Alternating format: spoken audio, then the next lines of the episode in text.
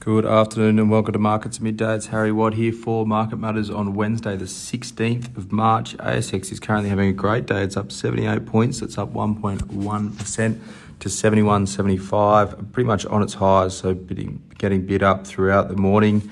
Um, opening stronger, but we're up about 40 points uh, from where futures were pointing before market as well.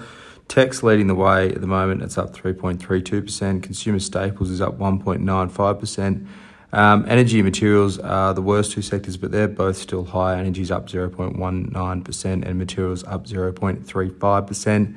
In terms of the stocks, uh, Block SQ2 is the ticker is up 7.3%. That's the uh, leftover from Afterpay's takeover by Block in the US. Um, Life 360 360 is the ticker is up 5.66%, and Magellan MFG is up 5.41%. The weakest stocks, Uniti Wireless, UWL is down 2.37%. They had the takeover bid come through yesterday, um, surged high yesterday morning and then again in the afternoon, um, taking a bit of cream off the top there. Um, Nanosonics NAN is down at 1.81% and Clinuvel CUV is down 1.66%. We'll talk about MFG quickly. It's one we've talked about a lot of late. Um, they seem to have an announcement out every other day at the moment. The embattled fund manager has launched a buyback of up to 10 million shares. It's around 5.4% of shares on issue there um, as it looks to stem the share price pain that it's been under the last couple of months, well, yeah, last little while actually. Um, the announcement has helped short term uh, shares are, are, sort of back to where they were only on Friday. Um, before they came out with a pretty poor funds under administration update on Monday morning. The buyback will help, but stemming outflows would help even more. Um, Magellan will fund the buyback through cash and financial assets. So, pretty good read. Um, obviously, they've thought the, the share price is pretty cheap for a long time.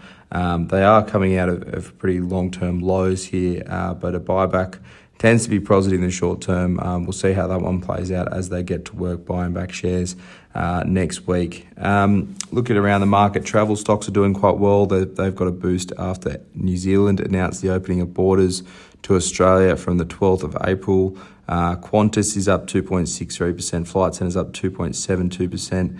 Uh, Hello World HLO is up 4.31%, and corporate travel CTD is the best of them, up 5.49%. We've also seen a number of small battery minerals companies come through, uh, getting a boost from the federal government. Uh, federal government announced a total of $243 million in grants. Uh, this morning, ARU, which owns a rare earths NdPr project in Northern Territory, is up 18% on a $30 million grant. AVL is up nice 25% on a $49 million grant for their vanadium project in WA.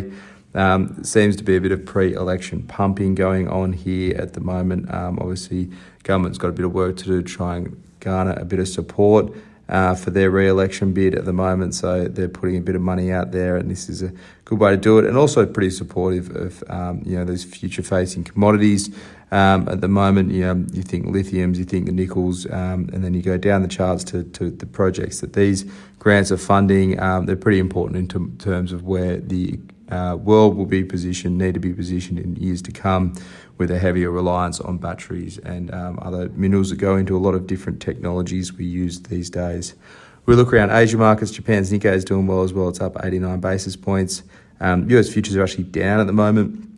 Despite our market rallying through the morning, S&P futures down 26 basis points, Nasdaq futures down 15 basis points. In the US tonight, it's a big night in the US. Retail sales will be out early. That's expected to be up 0.7% month on month. EIA crude oil reports coming out, so we'll get a read on how their inventories are going, if there's more pressure in that uh, crude market. Uh, but the big one will be out tomorrow morning, our time. It'll be about 4 5 a.m. The Fed interest rate call it will hit the screens. Market has 25 bips basically locked in. Uh, that'll hike it to 0.5%, but some are calling for more. Um, there's a chance that they might go the double, go the full 50 basis points in the first hit.